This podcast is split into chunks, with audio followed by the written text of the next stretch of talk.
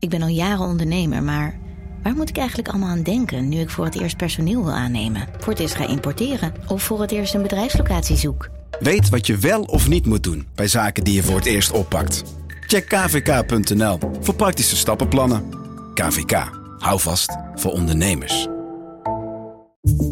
Vanaf de redactie van NRC het verhaal van vandaag. Mijn naam is Thomas Ruip.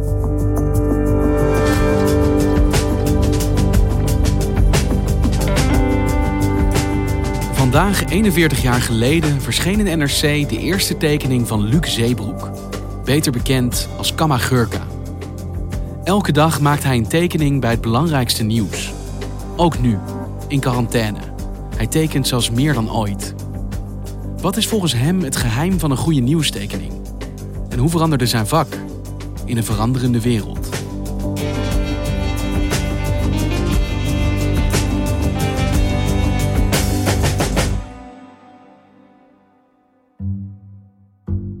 Teken in mijn atelier, hier beneden, op, op de gelijkvloerse verdieping. Kamagurka werkt vanuit zijn huis Annex Atelier in de omgeving van Brugge. Ik heb uh, op mijn tekentafel heb ik een, uh, een hele mooie schetsboek liggen. Mijn schetsboeken zijn eigenlijk mijn belangrijkste materiaal.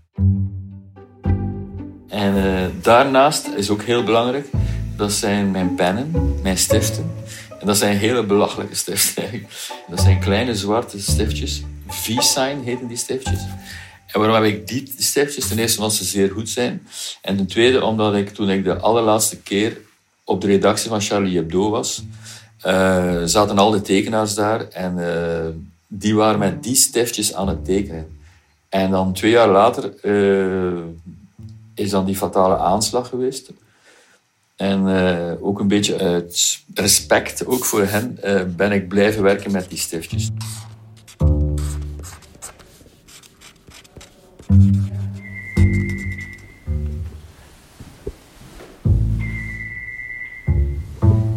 Wie zou dat zijn?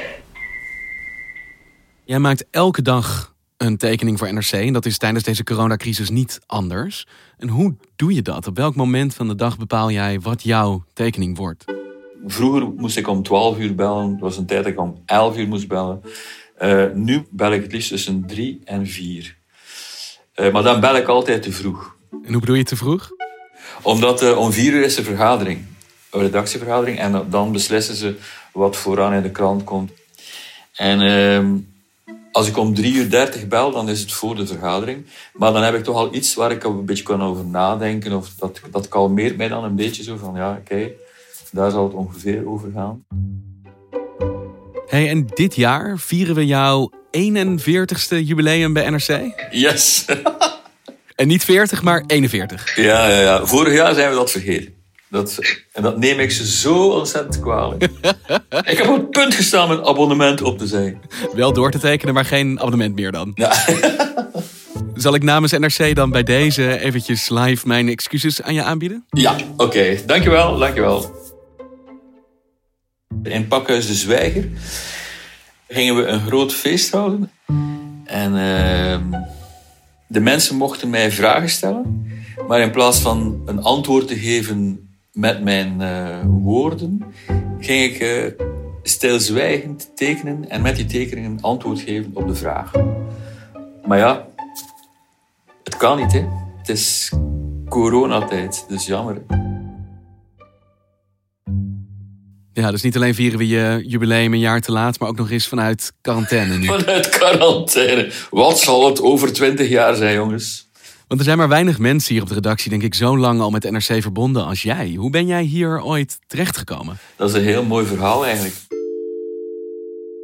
Voor mij was in een krant staan, dat was zo belangrijk. Ik was negen jaar oud toen mijn eerste tekening in een krant verscheen. Mijn moeder had die tekening opgestuurd. Ik had, ik had Fred Flintstone getekend. En dat vond ik zo fantastisch dat ik uh, naar de krantenwinkel gelopen ben en nog drie andere kranten gekocht heb. En die heb ik dan allemaal naast elkaar gelegd en dan uh, ben ik die beginnen vergelijken met elkaar. En ik vond dat zo onwaarschijnlijk dat die tekening in al die drie, vier kranten identiek dezelfde was. Dat was een shock-effect. En ik zei van, ja, dit wil ik doen de rest van mijn leven, weet je wel. En ehm, ik ben dan op een goede dag naar Amsterdam gegaan.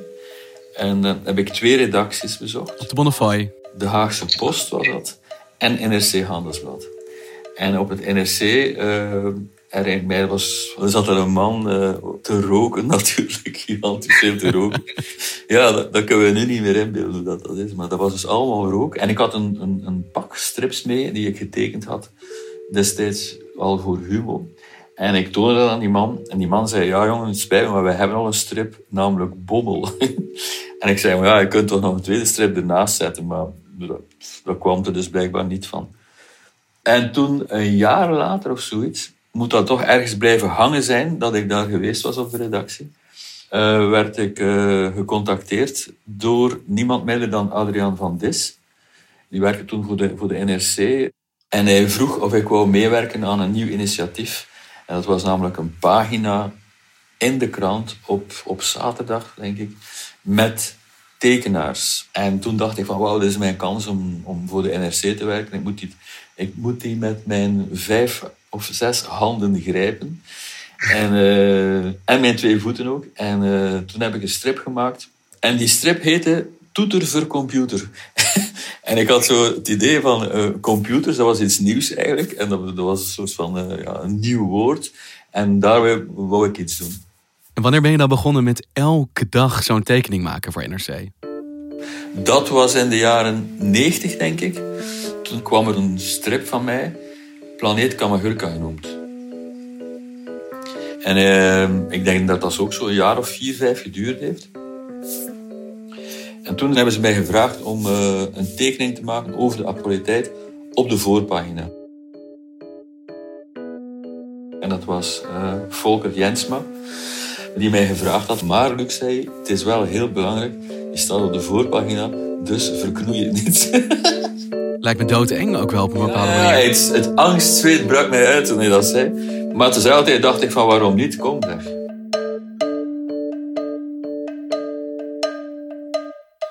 Want wat is het geheim van een goede nieuwstekening? Ja, het geheim van een goede nieuwstekening is dat je, je moet eigenlijk een beetje kunnen verplaatsen en wanneer de lezer die tekening te zien zal krijgen. Dus je kunt een hele goede tekening maken, maar als de lezer hem ziet, is die al zodanig verouderd, bij wijze van spreken, want dat gaat dus heel snel. Als tekenaar in een krant, en zeker zo'n tekening, moet er in één oogopslag duidelijk zijn waar het over gaat en wat de bedoeling is. En dat is de kunst eigenlijk ook. Het zijn geen tekeningen met verschillende diepe lagen in die je moet ontdekken terwijl je aan het kijken bent naar die tekening. Dat is het niet. Hè. Het is echt een, een korte, krachtige vuistslag. En hoe doe je dat dan nu bijvoorbeeld in deze dagen van corona? Hoe bepaal je wat jouw tekening gaat worden? Ten eerste maak ik er heel veel. Dat is al één ding. Meer dan je gebruikt? Veel meer dan ik gebruik, ja. Ik heb vanmorgen nog een tekening gemaakt. Een klein filmpje voor de standaard. En dat gaat over een, uh, een corona tackle. Dat is zo'n dashond van uh, anderhalve meter lang. En uh, als je daarmee gaat wandelen op straat, dan behoud je altijd je social distance, omdat die hond zo lang is, weet je wel. en dan denk je van, in godsnaam, waarom denk ik zoiets, weet je wel. Maar ik vind het leuk om zoiets te, te bedenken, om zoiets te maken. Maar uh, als je genoeg maakt, heb je, nooit, heb je nooit een gebrek aan iets. En dat geeft mij een soort zelfvertrouwen om toch weer altijd weer die nieuwe tekening te maken voor de krant ook. Moest ik alleen maar een tekening maken voor de krant, zou ik moeilijker in actie komen, zou ik moeilijker... Ik bedoel, de geest is een soort van spier die moet getraind worden. Hè? Je hebt in 41 jaar nooit gehad dat het niet lukte, dat het op was? Nee, dat heb ik nooit gehad. Nee, nooit. Jamais. Nooit. Zelfs niet getwijfeld of zo. Nee, nooit. Het kan wel eens wat minder zijn op een dag. Het, soms is het ook zo dat je bijvoorbeeld... Het hangt een beetje van het nieuws af, maar ik heb toch al gemerkt in al die jaren dat het toch helemaal uh, altijd weer goed komt. Hoor. En uh, ik zie mezelf als een professioneel tekenaar, dus dat houdt in dat ik gewoon er altijd ben, tenzij dat ze mijn beide handen afgezet hebben of zoiets, ik weet niet. Ik heb momenten gehad dat ik het heel moeilijk had om, een tekening te maken. Toen de, de moeder van mijn twee oudste kinderen uh, met de fiets uh, verongelukte, ja, dat was van de ene dag op de andere dag waren mijn kinderen hun moeder kwijt. was ik hun moeder kwijt. Maar dan heb ik toch een tekening gemaakt voor de krant. Hoe erg het ook was, hoe moeilijk het ook was. Maar aan de andere kant, heel even in die tekening kruipen was dan voor mij ook een manier om, om dat een beetje te door te komen. Weet. Toch weer dat tekening voor de krant. Nu eventjes niet met die, met die shit die, die er gebeurt. De tekening voor de krant.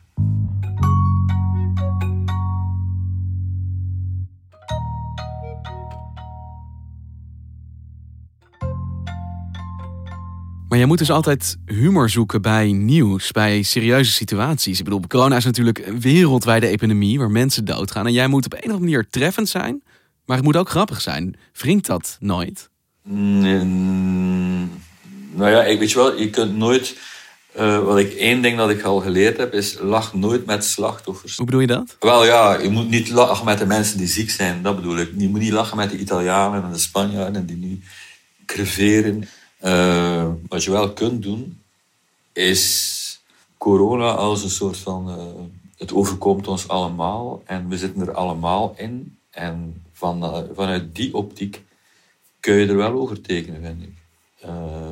iedere mens weet dat de tekenaar van die tekening ook in quarantaine zit. Want heb je wel eens spijt van een tekening die jij geselecteerd hebt, van een grap, van een keuze waarvan je de volgende dag of misschien zelfs langer daarna denkt, dat had ik niet moeten doen? Nee, nooit. Nee. Maar ik heb wel al een keer meegemaakt dat er bepaalde tekeningen nog wel voor wat commotie zorgden en zo. Zoals wanneer? Ik weet nog wel, was met, het, met die tsunami eh, dat er geweest was in Thailand. Heb ik een paar tekeningen gemaakt die een beetje links en rechts in het verkeerde keel had zijn geschoten. Want wat maakte je toen? Dat was een tekening met een, een, een Duitse pedofiel die verdronken was en zijn lijk dreef in het water. En op dat lijk zaten, uh, zaten twee kleine Thaise jongetjes. En de, de ondertitel was uh, Duitse pedofiel redt het, redt het leven van uh, twee Thaise jongetjes of zoiets. En dat leidde tot ophef? Ja, mensen reageerden daar heftig op, omdat het, de, die natuurramp was net gebeurd. En dan, bij veel mensen kun je daar niet over spreken. Veel mensen vinden het zo erg, daar mag je niet over spreken, daar mag je, niet over, daar mag je niks over zeggen, weet je wel. En dat is misschien ook wel de waarheid ook een beetje. Dus dan heb ik geleerd van natuurrampen, wacht een, een, paar dagen voordat je erover tekent. En heb je daar dan spijt van? Of, of is dat niet het, de emotie die je daarbij krijgt? Nee, spijt niet. Hè. Spijt is wat uh, uh, op dat vlak. Moest die grap niet goed geweest zijn, maar zou ik er spijt van gehad hebben. Ja, dus de grap is goed. Het is alleen het moment misschien niet dan. Het moment dat het moeilijk is, ja. Ja, want hoe verhoudt absurdisme zich tot nieuws? Want aan de ene kant heb je natuurlijk, maak je absurdistische tekeningen die wel vaak over fel realistische onderwerpen gaan. Hoe is die match en ook in deze tijd? Toen ik begon dacht ik van, ik ga dingen bedenken die nog niet bestaan. En daar grappen over maken. Weet je, het surrealisme, uh, dadaïsme, al die dingen zaten in mijn hoofd. En en daar was ik mee bezig. Maar hoe meer ik er, en zeker met die actualiteitstekening, ben ik erachter gekomen dat je eigenlijk nooit, maar dan echt nooit, de actualiteit kunt overtreffen met de meest gekke gedachten. Dus je kunt zeggen, ik ben absurdist, maar nee, dat is geen waar. Je bent, eigenlijk ben je een immer pogende realist. Neem die coronacrisis ook. Maar jongens toch, wie had dat kunnen, wie, hoe kun je zoiets bedenken? Elke dag komt er nieuws naar boven dat je zegt, hier gaat geen absurde grap overheen hoor. Ja. En jij mengt je daar dan ook nog in als cartoonist. Wat is daarin dan jouw doel? Wil jij mensen in zo'n crisis aan het lachen maken? Of heb jij ook een boodschap over te brengen? Ja, maar als artiest heb je altijd de neiging, enfin, dat vind ik altijd zoiets, dat je de zware dingen lichter kunt maken en de iets te lichte dingen zwaarder. dat is heel, en nu, die coronacrisis, dat is een heel zwaar iets. En dat probeer ik dan op een of andere manier toch een beetje lichter te maken voor de mensen met mijn tekening. Dat een beetje lucht te geven. Maar soms is het ook zo dat ik vind van, ja, dit, is niet ernstig genoeg. En dan kun je ook een tekening maken waardoor je, je net toch een beetje de, de ernst van de situatie nog eens duidelijker maakt, weet je wel. Dus ehm, een boodschap, niet direct een boodschap, dat is het niet. Maar ik heb wel zoiets van, hoe kan ik dit gegeven eigenlijk voor de lezer op zo'n manier weergeven dat hij er tenminste om kan lachen. En in het beste geval een bepaald inzicht door krijgt, waardoor hij het probleem beter aan kan. Is dat altijd voor jou zo geweest of is dat veranderd in de 41 jaar dat je dit nu doet? Dat is wel een beetje veranderd, denk ik. In die zin dat ik vroeger tekende meer uit boosheid. Wat voor boosheid bedoel je dan? Ja, toen ik begon, in het was ik heel erg boos op de kerk en op dit en op instanties en op, uh, op de school. Dat zeggen dat het meer een soort van puberale boosheid was. En nu is het meer zo van, ja, weet wel, de wereld is, is, is wat die is. En um, daar kun je toch niet tegenop. Maar het zou eerder misschien een soort van. Uh, toch blijven we doorgaan, ondanks alles. En toch blijven we uh, een goed humeur houden. En toch blijven we de vinger aan de pols houden, ondanks alles. Weet je wel.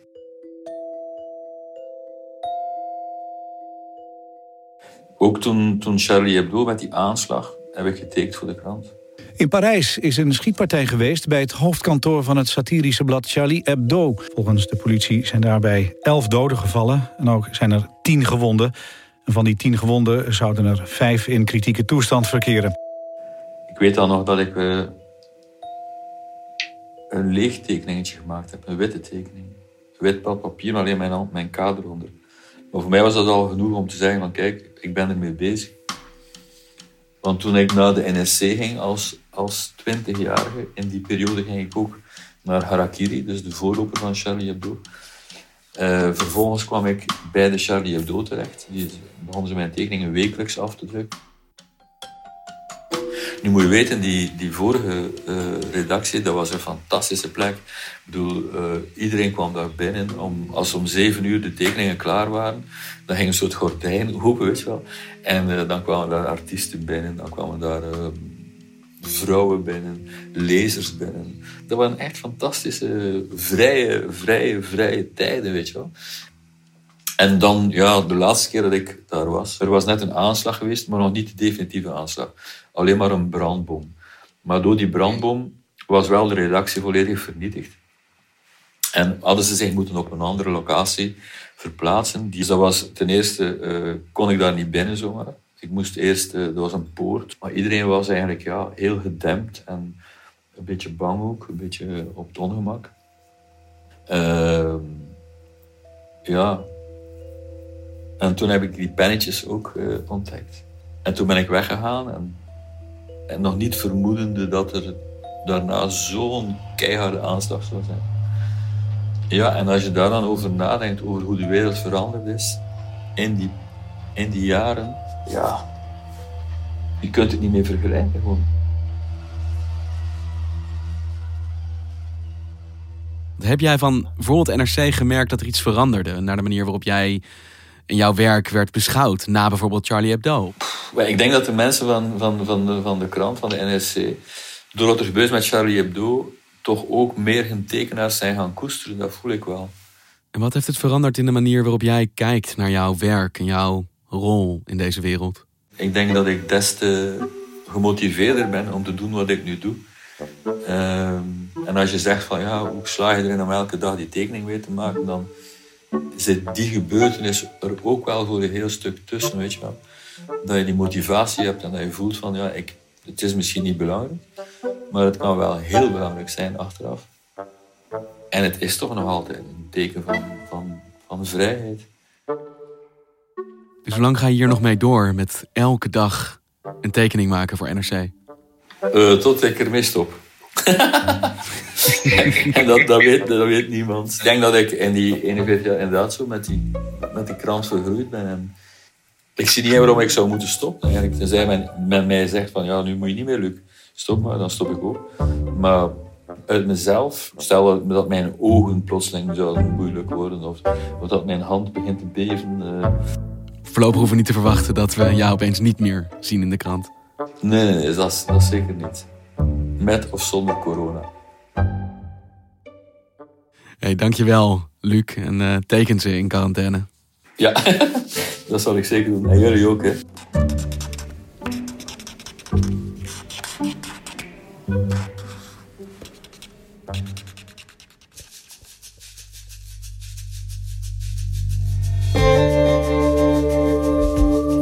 Luistert naar vandaag en we volgen de ontwikkelingen rond de corona-uitbraak natuurlijk op de voet. Zoals de mondkapjes in het straatbeeld, bedoeld om verdere verspreiding van het virus te voorkomen. Steeds meer mensen dragen ze, maar werken ze ook? Ik bel met medisch redacteur Nienke Bijntema.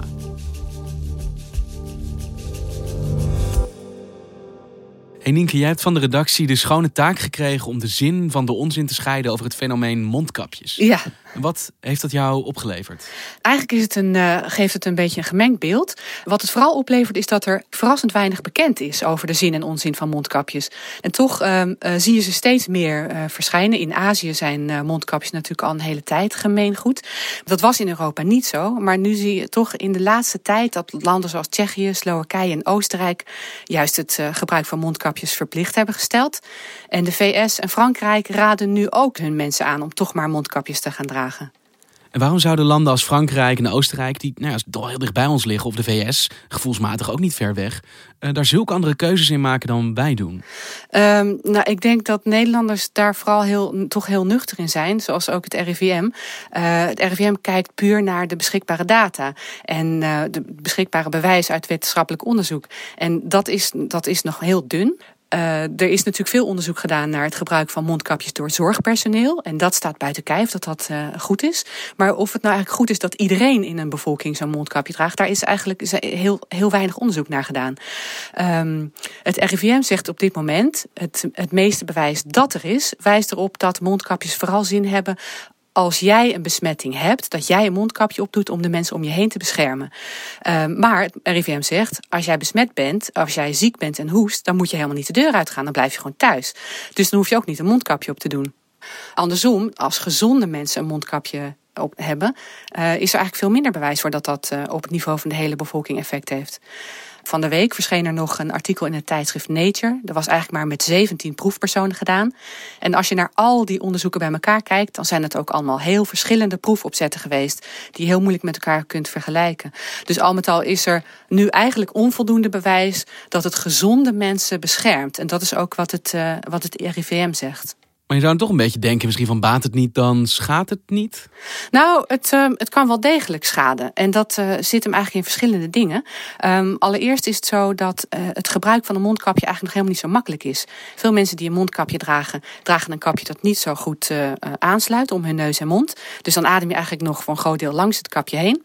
En het is ook heel lastig om het kapje netjes ook weer op en af te doen, zonder dat je juist jezelf of anderen be besmet. Daarnaast is er een argument en dat is de schijnveiligheid. Het blijkt dat als mensen mondkapjes dragen, dat iedereen dan toch met z'n allen minder afstand houdt. Dus je denkt, nu, nu zijn we beschermd, nu hoeven we niet meer netjes die anderhalve meter afstand te houden. En de mensen gaan ook minder netjes in hun arm niezen en gaan ook minder netjes hun handen wassen. Dus dat, die schijnveiligheid zorgt er juist voor dat mensen zich minder netjes gaan gedragen en uiteindelijk het risico op besmetting toeneemt door het dragen van mondkapjes. Je denkt dat je beter beschermd bent dan dat je eigenlijk beschermt en daardoor word je onvoorzichtig. Ja, klopt. Dus als ik nu op straat mensen zie lopen met een mondkapje, wat ik al steeds meer zie, dan kan ik dus denken, die heb je eigenlijk niet nodig. Of jij voelt je blijkbaar ziek, dus wat doe je buiten? Ja, precies. Dus uh, ja, de, de, voorlopig zullen we nog eventjes, uh, denk ik, in Nederland zonder mondkapjes blijven rondlopen. En hoe schat jij de kans in dat we over een paar weken, maanden terugkijken op dit gesprek en daarom moeten grinniken omdat we allemaal inmiddels lopen met mondkapjes? Als je mij twee maanden geleden had gevraagd, denk je dat we allemaal binnen zitten en allemaal onze kinderen van school thuis houden, had ik het ook niet geloofd. Dus wie weet dat we hier over twee maanden wel weer heel anders tegenaan kijken. Dankjewel, Nienke. Graag gedaan.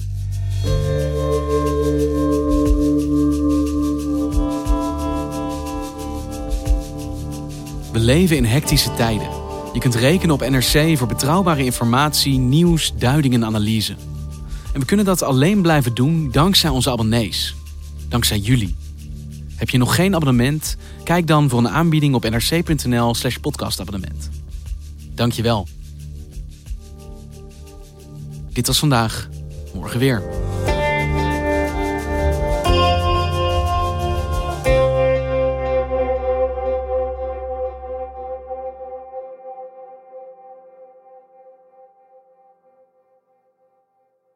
Technologie lijkt tegenwoordig het antwoord op iedere uitdaging.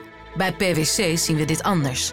Als we de potentie van technologie willen benutten, kunnen we niet zonder een menselijk perspectief. Human-led, tech-powered noemen we dat. Ga naar pwc.nl.